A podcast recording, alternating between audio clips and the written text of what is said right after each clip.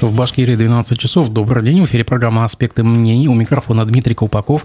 А наш сегодняшний гость – историк, исполняющий обязанности председателя Общественной палаты республики Рамиль Рахимов. Добрый день, Рамиль Насибович. Добрый день. Наша трансляция идет в YouTube, Одноклассниках, ВКонтакте. Ставьте лайки, делитесь трансляцией, пишите комментарии в чате трансляции. Вы также можете оказать помощь аспектов. В описании к трансляции есть ссылка на сервис Бусти. Так вот, давайте мы немножко начнем с актуальной повестки. Как вы знаете, вчера был э, совершен якобы налет на Кремль, на купол э, Сенатского дворца Кремля.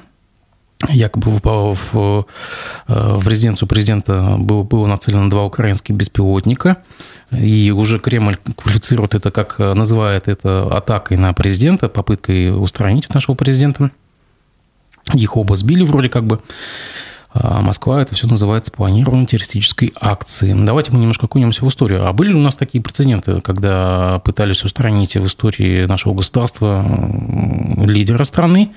И как бы... Были, были такие прецеденты. Ну, первая большая такая программа – это охота народовольцев за императором Александром II, которая закончилась после ряда покушений неудавшихся все-таки убийством его 1 марта 1881 года. Это бомбисты вот эти вот? Да, народовольцы, да, Софья Перовская, кстати. И дальше это вот первое, что я говорю про именно главу государства, а не про губернаторов и так далее, потому что там был еще террор, который проводили эсеры а, против великого князя Сергея, значит, которого Александровича Москвы, губернатора убили и так далее. Вот. А второе крупное покушение на лидера государства – это покушение на товарища Ленина, который был тогда главой правительства, совнаркомом в 1918 году на заводе эм, значит, Михельсона, это в Москве, он был ранен, но выжил. А, третье покушение которое готовилось на Сталина в годы войны, но оно было раскрыто на подступах в Москве. Исполнители были арестованы, пойманы и Э, расстреляны в конечном итоге. Попытка покушения на Брежнева была, когда э, человек, э, военнослужащий офицер, стрелял на лобном месте. На лобном месте, да. Но это были космонавты, машина с Брежневым уже проехала. И это была неудачная попытка. Ну, вот, наверное, из таких известных попыток, о которых мы знаем из истории, может быть, были, конечно, и неизвестные, которые, собственно говоря, засекречены каким-то, хотя я не знаю, зачем секретить.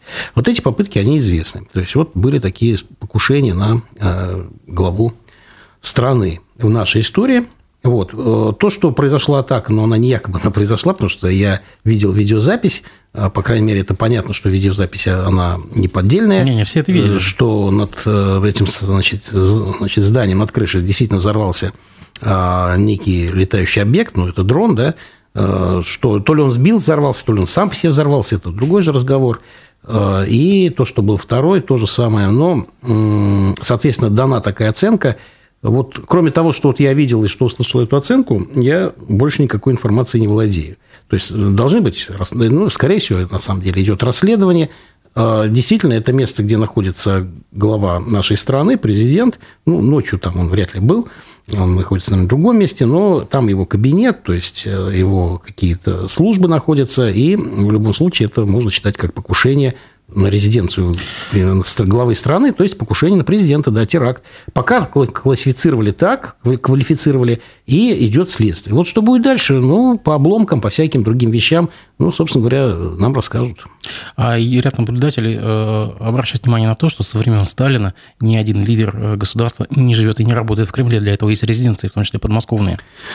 А, ну, начнем с того, что никто этого не знает. Эта информация абсолютно секретная. Никто не скажет, где находится лидер государства и реально он не находился там или не находился. То, что там есть э, жилая зона у лидера государства, ну, мало ли у него какие-то есть задачи там какого-то совещания ночного, и он не будет же ехать куда-то Новоогарево, там, терять время. Может, у него какие-то есть проблемы, там, ночью он встречает и какую-то делегацию или утром, я не знаю как. Но в любом случае, что там есть жилая зона оборудована со времен товарища Ленина, кстати, это правда. Э, и то, что э, там находится резиденция главы государства, это тоже правда.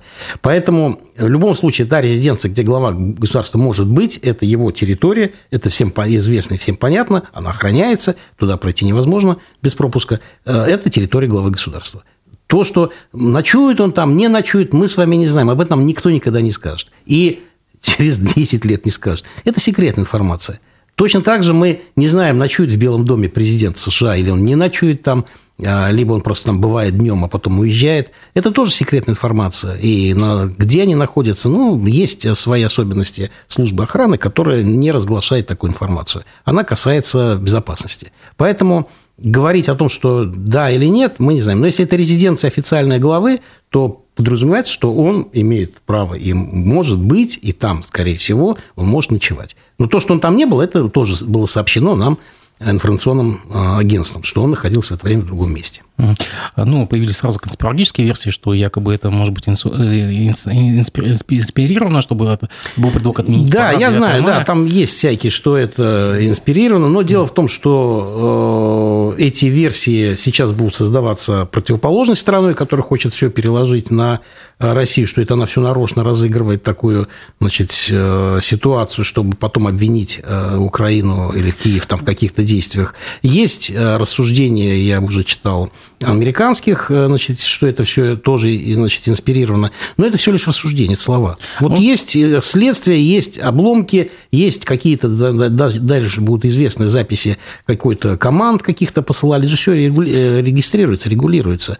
А с другой стороны, рассуждение о том, что ну, там такая ситуация, что там ничего не пролетает. Ну, вот видите, оказывается, пролетает. Это тоже бывает. Всякое бывает в жизни. Ну, вы э, ориентируетесь на американских политологов. Давайте возьмем тех, кто поближе. Э, признанный иностранным агентом политолог Аббас Галямов. Ой, ну, давайте не надо. Это, это смешно. Он, он сказал, что если выстраивать конспирологическую версию, то единственный более-менее приемлемый, он бы признал провокацию российских ястребов, если такие, конечно, есть, пытающих убедить Путина вести военное положение. Э, человек живет в другом измерении, плохо понимает вообще структуру, чтобы вот какие-то там ястребы взяли на себя такие вещи, ну, это абсолютно бессмысленно. Давайте вообще не будем рассуждать о конспирологических версиях. Это глупость. Потому что сейчас можно такого тумана напустить и столько на рассказать и придумать там. Я уже читал, что какой-то блогер там сказал, что это какая-то какая особая организация, которая засекречена, какая-то армия освободительная или еще что-то. Да мало ли что вы будете говорить. Есть следствие, есть информационные потоки, и есть вот два этих варианта. Следствие показывает обломки, рассказывает и доказывает что-то нам – и э, есть информационные потоки, которые рассказывают самые разные версии. Но верить всем сейчас я не буду. Я верю вот тому, что нам докажут. Вот факт был, был. Заявление такое есть, есть. Дальше пошли версии. Ну, хорошо. На ваш взгляд, парад 9 мая под угрозой? Нет, парад 9 мая состоится. Это вещь, которая не обсуждается. Ну, если... Эта вещь связана с нашей внутренней политикой, политикой, э, собственно говоря, исторически сложившейся. Это вещь, которая является важной для нашей страны всегда, независимо от того, в каком положении находится. И я не вижу, что здесь какие-то будут проблемы с парадом 9 мая. Он пройдет как положено, э, собственно говоря, как и запланировано. Как вы думаете, в этом году он будет усеченный, ну, в силу того, что ну, как бы техника требуется на СВО и как бы... Я не знаю, в каком варианте, потому что там есть разные варианты. Он может быть э, каких-то... Было вот недавно, я прочитал информацию, что будут участвовать, вроде как и могут там участвовать те, кто были на СВО. Есть информация, что нет, так не будет, что там парадные расчеты, которые должны быть, э, которые уже прошли репетицию, подготовку и так далее. А, соответственно, что именно там будет показано? Может быть, какой-то, как говорится, сюрприз, что-то новое, которое еще не было на парадах. Может быть, обычный парад, э, как страна живет обычной жизнью, вот парад – как в прошлом году, как позапрошлом.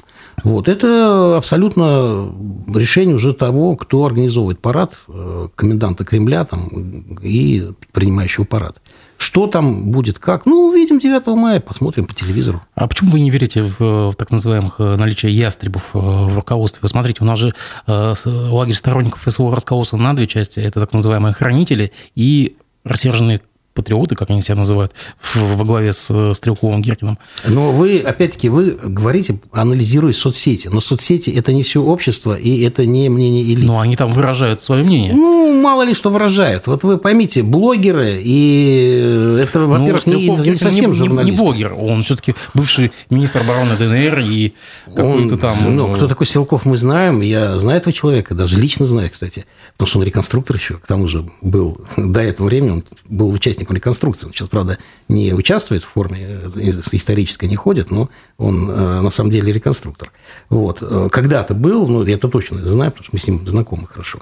Вот. Сейчас я с ним не общаюсь, не поддерживаю отношения, потому что он занят больше какими-то своими другими делами. Ну, вот он представляет лагерь рассерженных патриотов. А Стрелков – это Стрелков. Это человек, который имеет опыт боевых действий на Донбассе в тот период, который был там, с 2014 года, э, человек, который имеет свои представления о том, как надо воевать или как не надо воевать, и это тоже его право иметь, он их высказывает, он выступает критически или не критически, это его тоже право, но э, в первую очередь это не то, что олицетворяет некие какие-то элиты, ястребов.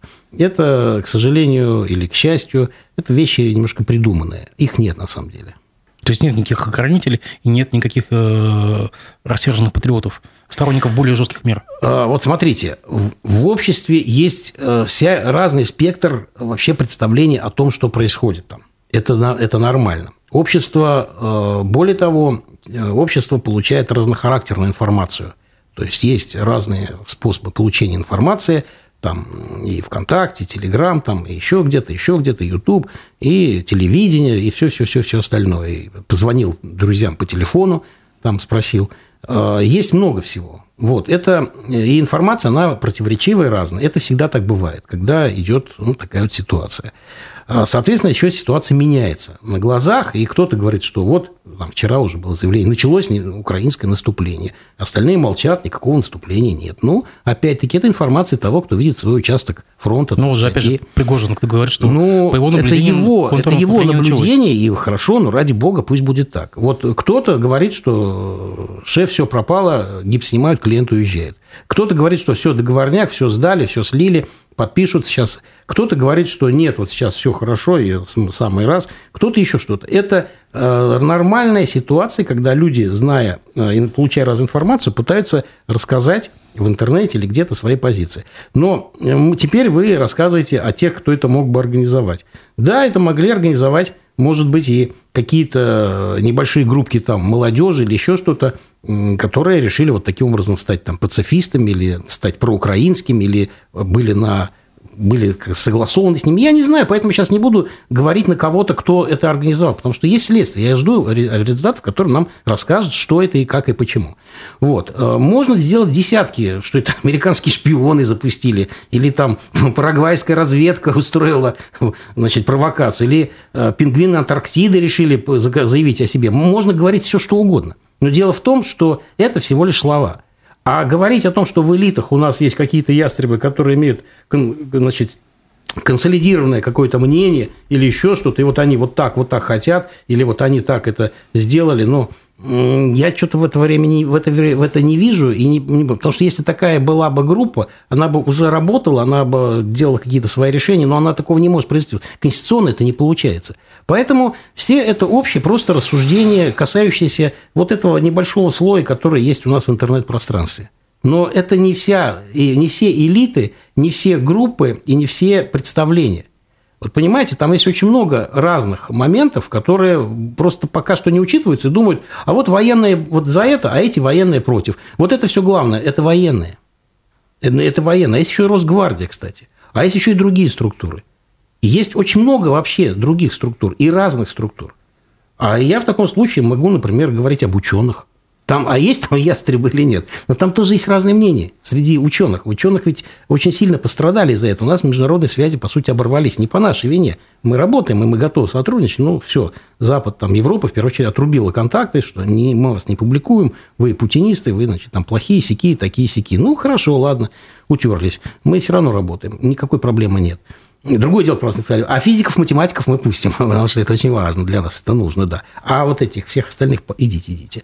Ну, хорошо. Но дело в том, что из этого делать, что есть одни обиженные, другие довольные, есть ястребы или сторонники, все люди разные, потому что, опять-таки, все получают разную информацию, и у них свои представления о том, что это было.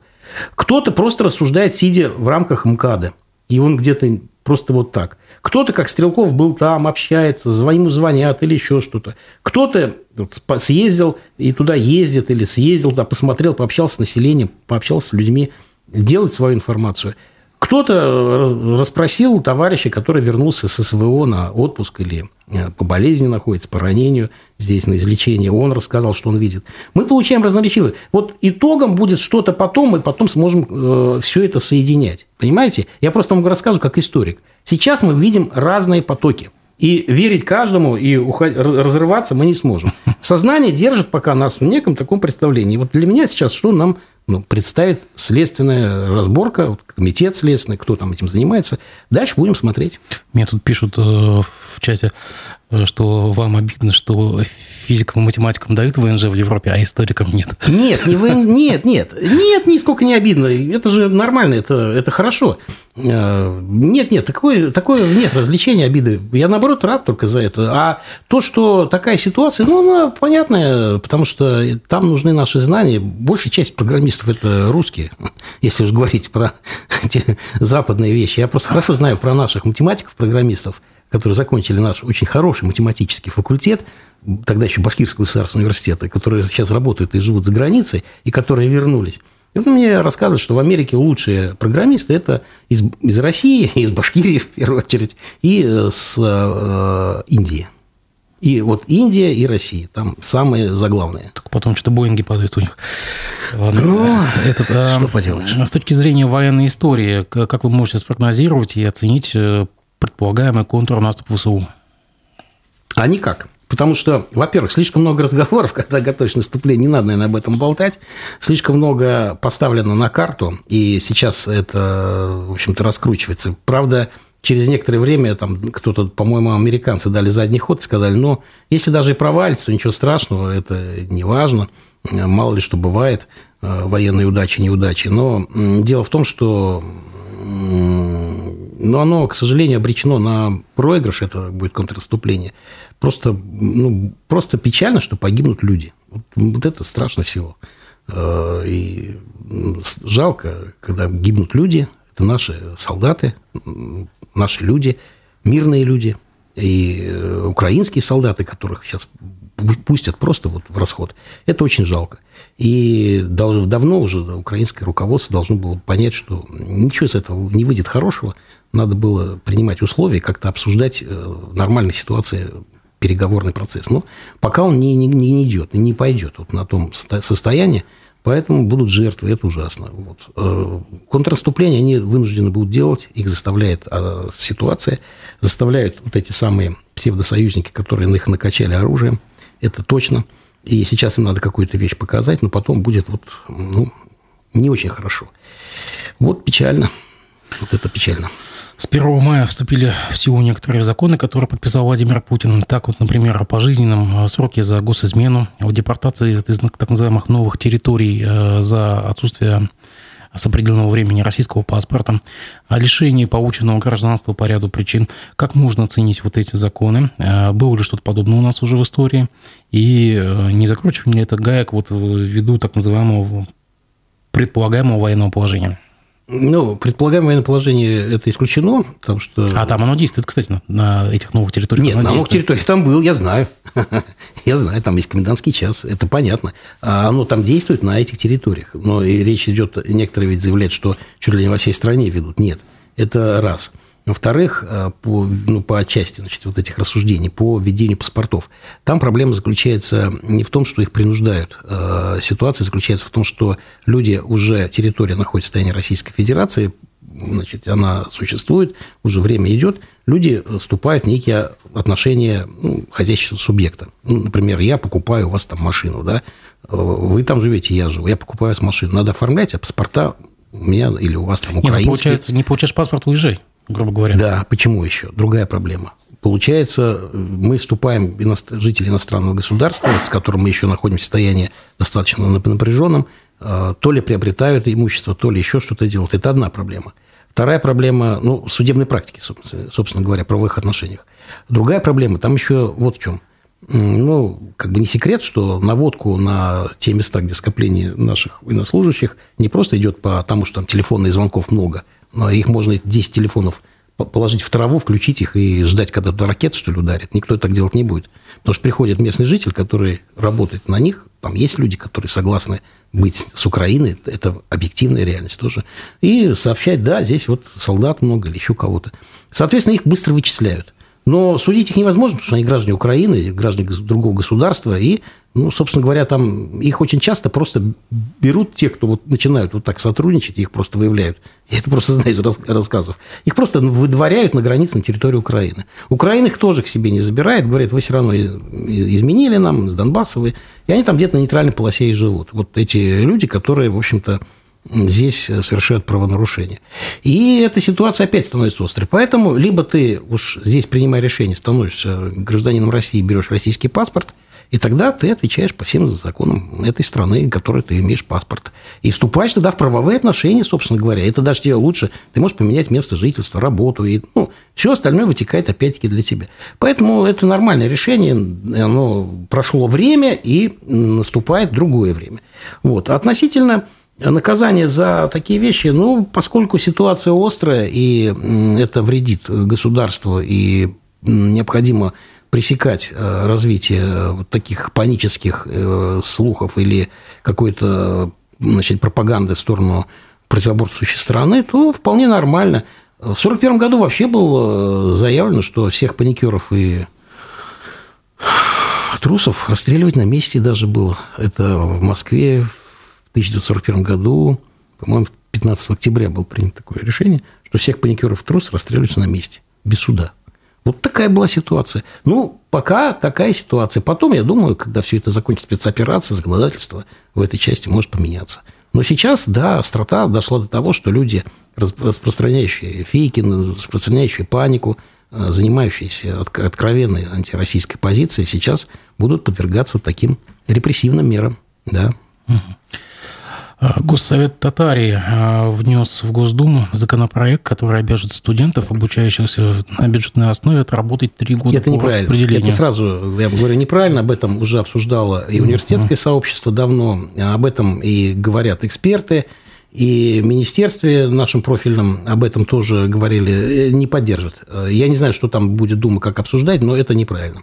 Э, в первую очередь, это неправильно в том, что оно э, вводит сразу коррупционную составляющую, э, во-первых. Во-вторых, оно вводит э, дисбаланс между людьми по социальному признаку. И это неправильно. Расшифруйте, почему, как, как дисбаланс по социальному признаку? Ну, вот смотрите, я председатель некой комиссии по распределению, да? Ну, это обычно вообще председатель комиссии ректор. Потому что я в свое время заканчивал в советское время в ВУЗе у нас uh-huh. была комиссия по распределению, разумеется. Там был ректор, декан факультета, а, представитель Министерства образования, ну, поскольку там профильный э, представитель с профильного министерства и еще несколько членов этой комиссии.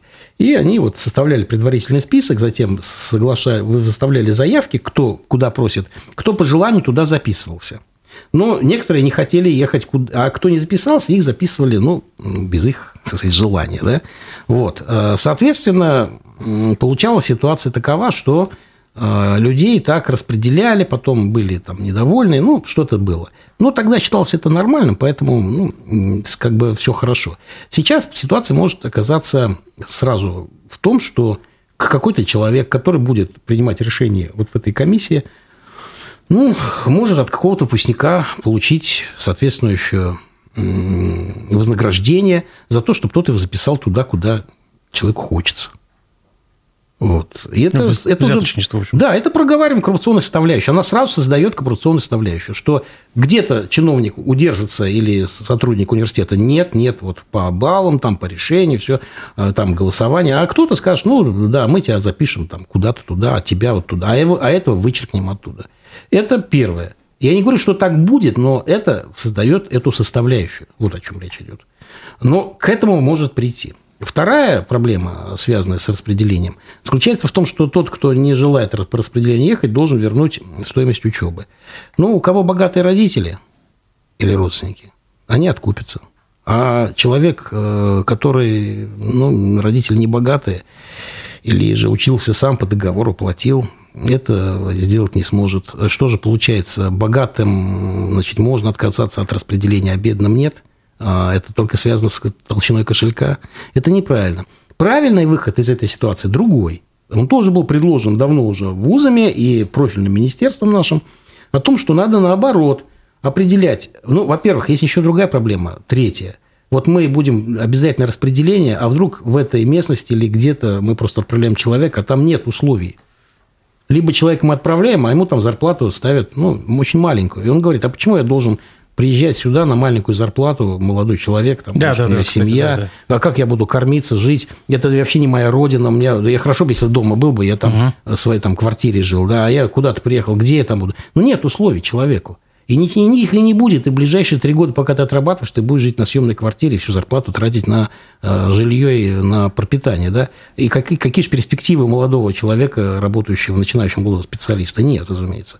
Поэтому здесь, наоборот, предлагалось, во-первых, знать э, конкретное количество нуждающихся нам министерств, ведомств, где сколько кого надо – конкретно, вот в этом году у нас столько-то там фельдшеров, столько-то юристов, столько-то биологов, столько-то геологов, да, это раз. Второе, э, создавать условия труда, трудовые для того, что ты приехал, ну, ты получаешь хотя бы служебное жилье, ты получаешь, ну, какие-то деньги подъемные, ну, ты начинаешь работать.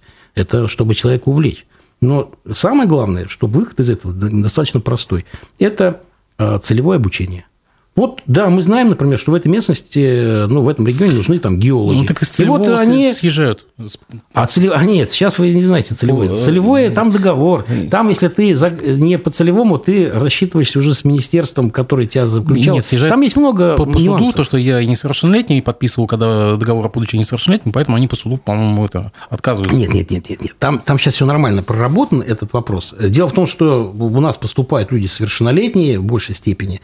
Это, во-первых во-первых. Во-вторых, э, ну, там нормально все с целевым обучением, потому что целевое обучение может пойти, например, на магистратуру. Там тоже очень важно. Ну, скажем, магистратура – это высшая часть уже. Так бакалавриат все уже больше нет. Как нет? Он остался по новому варианту. У нас есть и бакалавриат с магистратурой, и специалитет. А, есть, да? Да, да. Вот новое недавно было разъяснение министерства, по ним мы делаем. Только недавно оно пришло. Удивительно, бакалавриат не ушел из России, значит? Нет, конечно, но он и не может уйти. Э, понимаете, есть специальности, где, нужна, где нужен специалитет 100%. Например, юристы четко сказали, ребята, хорошо, но мы переходим полностью на специалитет. Медики были все время на специалитете, это понятно. Сейчас многие инженерные специальности уходят на специалитет. Это нормально. А там, где нужен э, лак, э, где-то нужно это, остался бакалавриат, магистратура, потому что есть очень большое количество магистрских программ. Просто сейчас обсуждается тема какая, что магистратура может быть два года, а может быть один год. Как такая тоже. А потом вариант. определяйте, да? Э, да, это тоже, ну, при желании, какие программы разработаны. Есть программа двухгодичная, может теперь быть и годичная. Вот годичная, например, для специалитета хороша. То есть там есть нюансы. Почему? Потому что магистратура – это некая вот дошлифовка специалиста. Ну, скажем, смотрите, вам нужен э, специалист в области юриспруденции, ну, эксперт, э, допустим, криминалист, химик. Вот он бакалавриат химию закончил, магистратуру, юриспруденцию. Это уже нормально. Он конкретный специалист, отшлифованный, заточенный под то, что нужно вот э, нам сейчас. Вот этот специалист нам нужен. Криминальный эксперт, химик и юрист либо там, допустим, там юрист и биолог, да, ну и так далее. Вот такие вещи. Ну, скажем, на рынке работает э, биолог, он же и юрист. Он закончил магистратуру юридическую, он уже знает все законы, и, э, значит, всю продукцию, которая приходит на рынок, он проверяет, как, как и биолог, он уже знает. Здесь очень все нормально. Поэтому эти варианты все они нормально работают, потому что вузы программы разработали, все хорошо. А вот э, есть такое мнение, что вот этот э, законопроект, который татарские законодатели внесли в Думу, он мотивирован тем, что нужно э, заставить специалистов ехать на так называемые новые территории. Нет, такого, во-первых, не было, там, по-моему, не обсуждали. Во-вторых, на новых территориях огромное количество своих специалистов. Я был, знаю, например, Донецкий университет управления, Донецкую академию управления, знаю Луганский государственный университет имени Даля. Там большое количество преподавателей, студентов ну, там все нормально. Свои специалисты там есть, это точно. Сейчас в Мариуполе будет вуз тоже, он же пусть его строит, сейчас уже он запущен, работает, но сейчас там достраивают корпуса. То есть, своих специалистов там нормально. Кто туда поедет, желающие, Не, на заводы, едут, на предприятия новых территорий. Там людей огромное количество. Вот сейчас там нет безработицы, потому что все они и будут возвращаться, те, кто были беженцами, вернутся и со своего вернутся. Там есть и металлурги, и шахтеры и так далее. Вот там плотная городская застройка, там очень много людей. В целом эта ситуация будет там рабочая, работать нормально. Там рынок пойдет хорошо э, с точки зрения развития промышленных производств. Это нормально. Там, все, там своих хватает людей. Ну, вот в свете вот этого татарстанского законопроекта вспоминается наш уже внесенный от э, Крутая Башкирии в Думу, который принят к рассмотрению. Если помните, месяц назад мы с вами обсуждали законопроект о э, э, применении более жестких мер к зэкам, которые отказываются от работы в исправительных колониях. То есть, получается, смотрите, татарские коллеги, законодатели пытаются обязать на воле людей работать, а наши пытаются вне воли. Какой-то принудительный труд и там, и здесь. Ну, нет. Во-первых, татарстанские коллеги предлагают не принудительный труд, они предлагают распределение. Во-первых, труд, он все равно, человек, закончивший вуз, пойдет трудиться. Его никто не принуждает, потому что надо работать, зарабатывать деньги. Да? Другое дело, что люди, конечно, будут искать там, где платят ну, больше, где есть условия и так далее. Так создавайте условия, и люди поедут. Вот, в те места, где даже, может быть, неизведанные дали, города только строят на пустом месте, да. Если все нормально, поедут. Вот, это одна проблема. Вторая проблема в том, что с заключенными, ну, э, есть, э, вероятно, здесь свои нюансы, поскольку я не очень хорошо знаком с этой ситуацией, поэтому здесь я бы от комментариев воздержался. Но э, работа заключенных, она все-таки дает им свои там плюсы, сколько я знаю, они там зарабатывают какую-то часть денег и могут ее использовать для собственного питания, там ларек у них есть, что они приобретают. Это раз – Второе, э, все-таки труд заставляет человека не в том, что он облагораживает человек, говорил Маркс, по-моему, но труд немножечко человеку саму вот э, степень вот этой... Ну, это я разговаривал с товарищами, социологами. Они говорят, что когда человек все-таки на зоне занимается чем-то, каким-то полезным делом, ну, ему лучше переносится вот это само заключение. То есть он занят какой-то работой, немножко отвлекается от этих мыслей. А если он там сидит и киснет, и только делает там наколки на теле какие-то татуировки или рассуждает о каких-то других вещах, но он так и остается в этом варианте. То есть тут труд в какой-то степени социализирует людей. Вот. Не означает же, что их отправляют какие-то рудники там кайлом ломать камни. Там швейное производство, насколько я знаю, в Башкирии у нас э, деревообработка, насколько я знаю, то же самое. Ну, что оно есть на самом деле, я тут небольшой специалист, ну, такой закон, значит, приняли или предлагают принять – Возможно, в этом есть какая-то и подоплека. Надо просто это повнимательнее изучить. Ну, насколько мы знаем, из специфических публикаций есть категория таких заключенных, как называемых воров в законе, да. которых даже советская власть не, не смогла. И, они, они считаются, что им нельзя. Если они будут работать, они вот не будут. Да, есть такая категория, и, вероятно, власть пытается еще с ними таким образом бороться. Ее право. Не попадайте в тюрьму, в конце концов. Не совершайте преступления. Э, перенесемся на волю. Э, завтра пятница, и в школах республики. В школах республики пройдет э, некое, некое такое... Нет, не только в школах республики, подождите. Это общая акция, которую предлагают провести по желанию во всех организациях учебных и по желанию, рабочих. скажем так, по значит, тому поминовению погибших наших да. воинов. Вместо акции «Бессмертный полк». В школу нужно принести фото прадеда, а у кого нет, это вот из своего школьного чата я уже читаю, что вот мне что скинули, у кого нет фото дедушек, то с интернета скачать фото Шеймуратова, Кусимова, Матросова, Гореева. На что возникает такой законный вопрос. А почему нельзя, допустим, с фото Сталина прийти? или еще каких-нибудь полководцев? Почему такой вот небольшой Я вам скажу так, разброс? это рекомендации, э, которые рождены в какой-то школе, от которой вы там смотрите сайт или посмотрели, я здесь вам все это сказать не могу. У нас вообще до предпоследнее, не вернее, последнее до вот э, этих всех решений было заседание Совета Бессмертного полка, я член правления, и у нас там были и представители Министерства образования, и представители Министерства труда и социальной защиты, и руководитель нашего бессмертного полка, то есть, ну, полный штаб, там огромное, много людей, вот, и мы обсуждали, как вообще будет шествие бессмертного полка, поскольку предполагал, что оно будет, но вот сейчас оно отменено.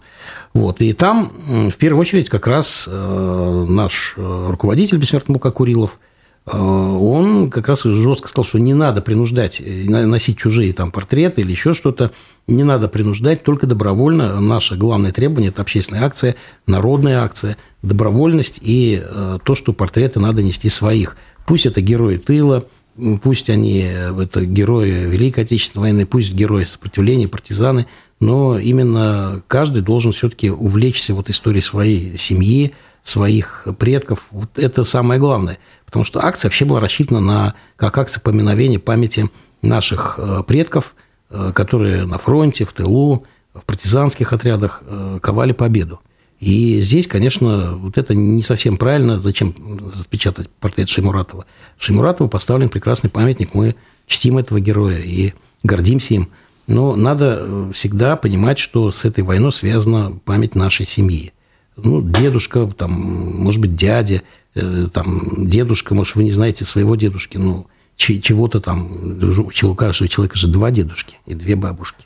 В конце концов, если у вас нет этой фотографии, то может быть другая. Люди должны заинтересоваться, поинтересоваться, посмотреть и вообще расспросить, а что было с ними, как было.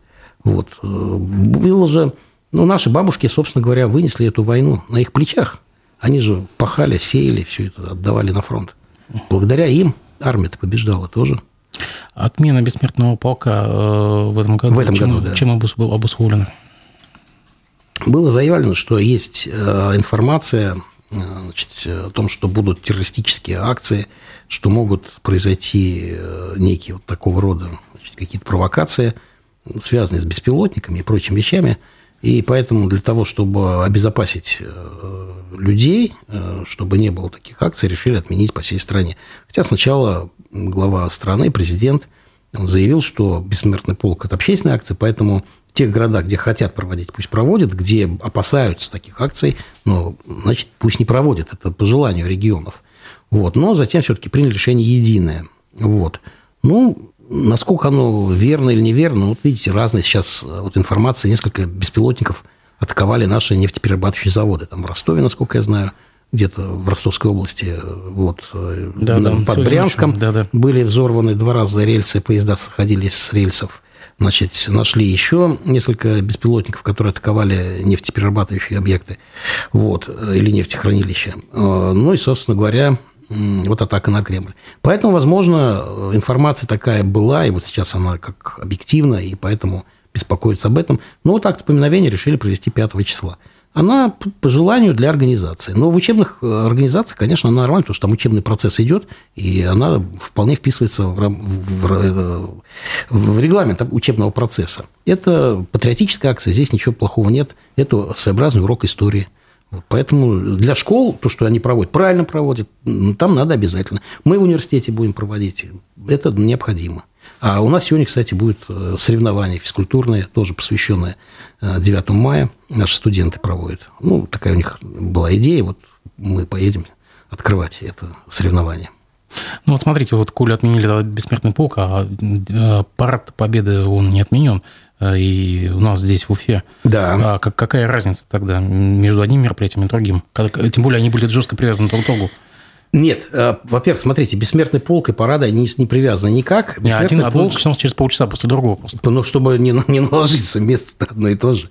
Ну, вот, вот, в принципе, По... одна локация, одни и те же люди. Нет, люди как раз разные. Военные – это военные. Военные, во-первых, ну, давайте начнем с того, чтобы все понимали, почему военные вообще получают зарплату. Они, когда становятся военными, одевают мундир. И они во многом ограничены в своих правах. Вот так. То есть там партийную всякую принадлежность они не имеют права проводить пропаганду партийную, когда служат в воинской части. Это, во-первых. Во-вторых, ну, все время они должны быть в мундире, а не просто как бы с вами там в костюме или рубашечке ходить. В-третьих, э, по тревоге они должны бы находиться в своей воинской части, а в случае начала ну, вот таких э, значит, ну, военных действий или куда-то направят, не обсуждать, что я не хочу, или я занят, или у меня там какие-то свои проблемы. Нет, он должен собраться и поехать, и э, он дает, присягая, дает согласие, что он может потерять и здоровье, и жизнь.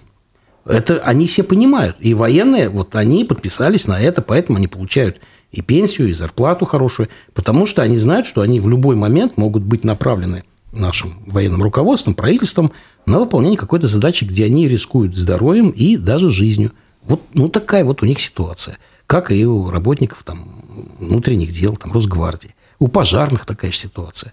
Вот. Поэтому военные, они, если что-то с ними случится, ну, печально, это трагедия, и дай бог, чтобы никогда это не случилось, но Военные – это военные, это раз. Во-вторых, они организованы, у них есть команда, они сами знают, если даже что-то случается, они быстро будут действовать, что надо сделать. Рассредоточатся, быстро сгруппируются, окажут медицинскую помощь или еще что-то, все, что необходимо. Это военные, они на это, как говорится, научены.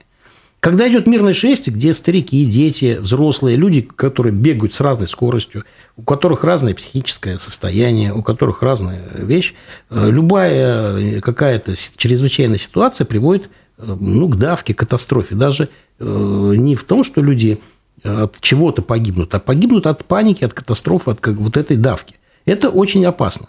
Поэтому опасные вот эти стадионы футбольные, почему там очень регулируют трибуны – Э, там неуправляемые люди. Военные управляемые, а эти неуправляемые, гражданские люди. И здесь всегда существует опасность, которую надо всегда видеть. И ясно, что людям обычным, ну, рассказать, что если что-то случается, не разбегайтесь или разбегайтесь наоборот, либо там что-то делаете, ну, бесполезно, тем более там дети. Вот все, э, все связано только с этим. Нет, ну есть два мероприятия просто. Здесь, опять же, диссонанс а просто. Два парад, мероприятия парад, в одном который месте. проводится. Он Одни проводится... и те же зрители, и как бы э, одно отменяет, а другое не отменяет. Смотрите, э, зрителей не так много, как самих участников. Э, зрителей, э, собственно говоря, на параде тоже не так много. То есть их сколько их поместится. Вот участники шествия бессмертного полка, там речь идет о десятках, сотнях тысяч, понимаете? Вот о чем. Зрителей-то всегда там немного бывает. И во время шествия бессмертного полка я же комментирую и вижу со, со сверху даже с коптеров, сколько вообще кого находится, сколько идет в колонне, а, и сколько стоит ну, условных зрителей, сколько потом людей, как вот они расходятся, я их вижу, у меня висит еще один коптер, который показывает всю, всю картинку, я вижу вообще, как вот потоки идут, понимаете? Вот это одна. А военные, они проходят коробка, сразу уходят, там, там в принципе, все нормально. И это у военных это поминовение военное. Парад – это явление, связанное с военным ритуалом, поминовение э, темы победы э, Советского Союза, э, значит, вооруженных сил, и теми, кто погиб за победу вот среди военных. Это их а гражданский полк – это гражданская акция поминовения, когда мы несем портреты и военных, и мирных людей, и всех, кто был там тружеников тыла. Это немножко другое. У нас это семейное, а парад это, – это государственное. То есть, парад – это общегосударственное явление. А парад проводится, ну и с другой стороны, как демонстрация. Вот у нас есть армия, вот у нас есть такая техника, вот как у нас, значит, есть офицеры, есть там солдаты, вот они есть у нас. А эта акция, это наша, она э, семейная, она гражданская, это акция поминовения. Она совершенно к параду не имеет никакого отношения. Это про... Они разводятся по времени, но чтобы просто на одной площади они не мешали друг другу. Но это совершенно разные вещи. Там они все посвящены 9 мая, разумеется. У нас все 9 мая посвящено 9 мая. И велопробеги, и атлетические забеги, которые там бывали или будут, или есть. Это все посвящено им. Но это просто разные варианты восприятия того, что было. И вот у военных свое, ну, исторически там сложившееся еще давно, там, с 18 века. Вот. А у гражданских это свое. Это не одно и то же, на самом деле. Угу. Кажется, что это государство организовало. Не совсем так. Вот Потому что движение «Бессмертный полк» – это общественное движение. Оно создавалось вообще самим обществом, то есть людьми. Государство поддержало, что да, это неплохо, это хорошо, но раз люди так хотят, пусть будет так. Ну и хорошо, пусть будет так. Я напомню, что движение общественное «Бессмертный полк» было создано в Томске телекомпанией ТВ-2, насколько я помню, в нулевые годы. Да, там несколько тележурналистов да, создали. Да. Их выжили из страны, ими эмигрировали в Израиль. Ладно, а на этой неделе в центре Сибая был снесен постамент из-под э, бюста Ахмета Заки Валиди.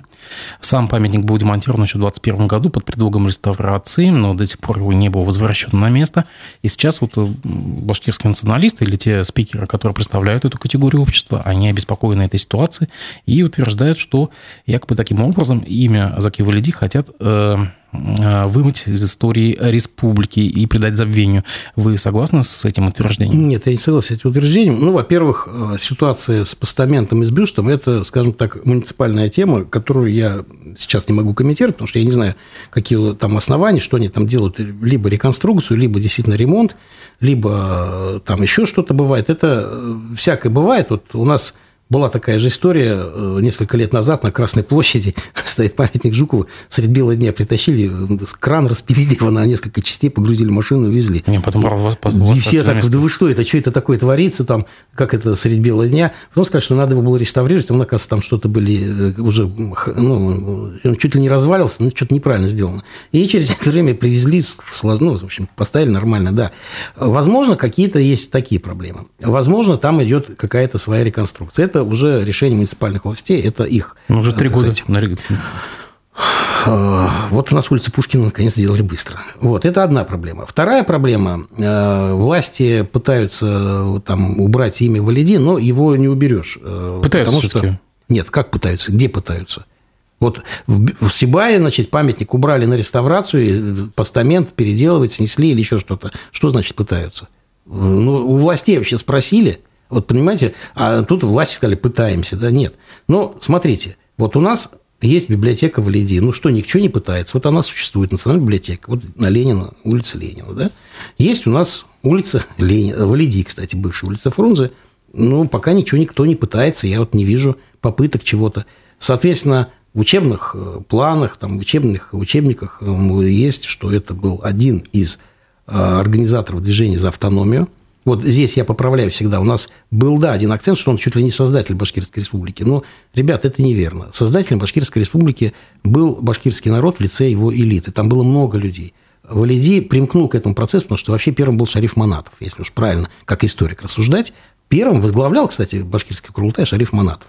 Так вот, Валиди был один из ярких лидеров, но один из. Там был и Манатов, и другие товарищи. Там было очень много людей, ну, вот смотрите, которые сейчас... создавали республику. Сейчас, извините, Поэтому вас... Э, здесь никто из общего, так сказать, сонма героев его не вычеркивал, в учебниках он остается как э, Тюркола, книги его изданные, вон, пожалуйста, зайдите в библиотеку или книжный магазин, они продаются. Угу. Кто их вычеркивает? Их, их никто не из библиотеки или из книжного магазина не изъял. Издание «Проф» сейчас публикует э, э цитату из Андрея Назарова, который, кстати, причастен к Сибаеву тоже.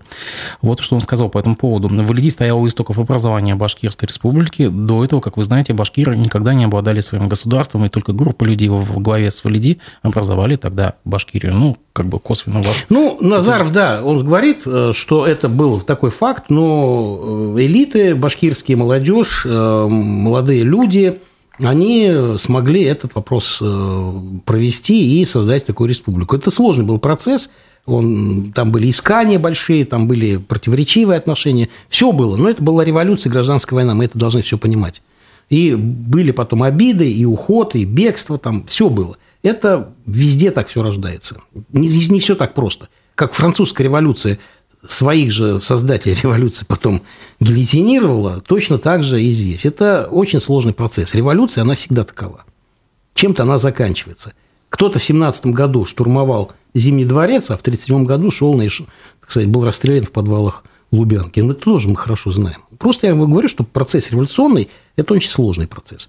Вот. Пока что говорить о том, что вот в Сибае что-то произошло, и валиди там что-то вычеркнули, ну, посмотрите, сходите в магазины книжные, поглядите на То есть угрозы, угрозы имени Валиди нету? Зачем должна быть вообще угроза имени Валиди? В чем, в чем ее составляется угроза? Это один, вот Назаров сказал, это один из основателей Башкирской республики. Это действительно так. Которая была создана на третьем Курултае в декабре 17 года, и которая существовала, действительно существовала в 18 году, в 19 по соглашению стала частью Российской Федерации, и мы наследники этой традиции исторической. Угу. Наша республика Башкортостан. За финалем нашей местной политикой, и скоро будет праймерис Единой России. Может быть, вы даже принимаете участие? Нет, я не член никакой партии, не был никогда членом партии, и я не принимаю участие. Так, вам известный боец МА Джефф Монсон, гражданин США, да, кстати. который живет в Уфе уже несколько лет. Очень интересная, колоритная такая личность. Он собирается стать, э, вроде как он заявил, что собирается стать э, депутатом и подал заявку на участие в праймерис.